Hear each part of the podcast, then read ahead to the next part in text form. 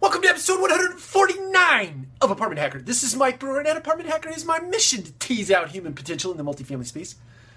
I'm going to see if I can say that faster and faster and faster every time I introduce a new video. Today, I want to talk about having a bad day. Are you having a bad day today? Well, I have a recommendation for you and a call to action, which will make this video very short, probably my shortest ever.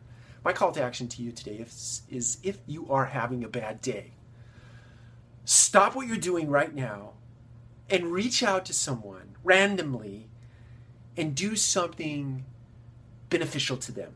Help them in some way. Identify someone in your network that needs some help today.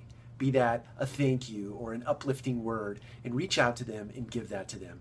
Or if you go to Starbucks, you know, that whole thing of paying for the guy behind you, do that. Get in your car right now, drive down to Starbucks, pay for the guy behind you, and I'll tell you what, your day will change. Take care. We'll talk to you again tomorrow.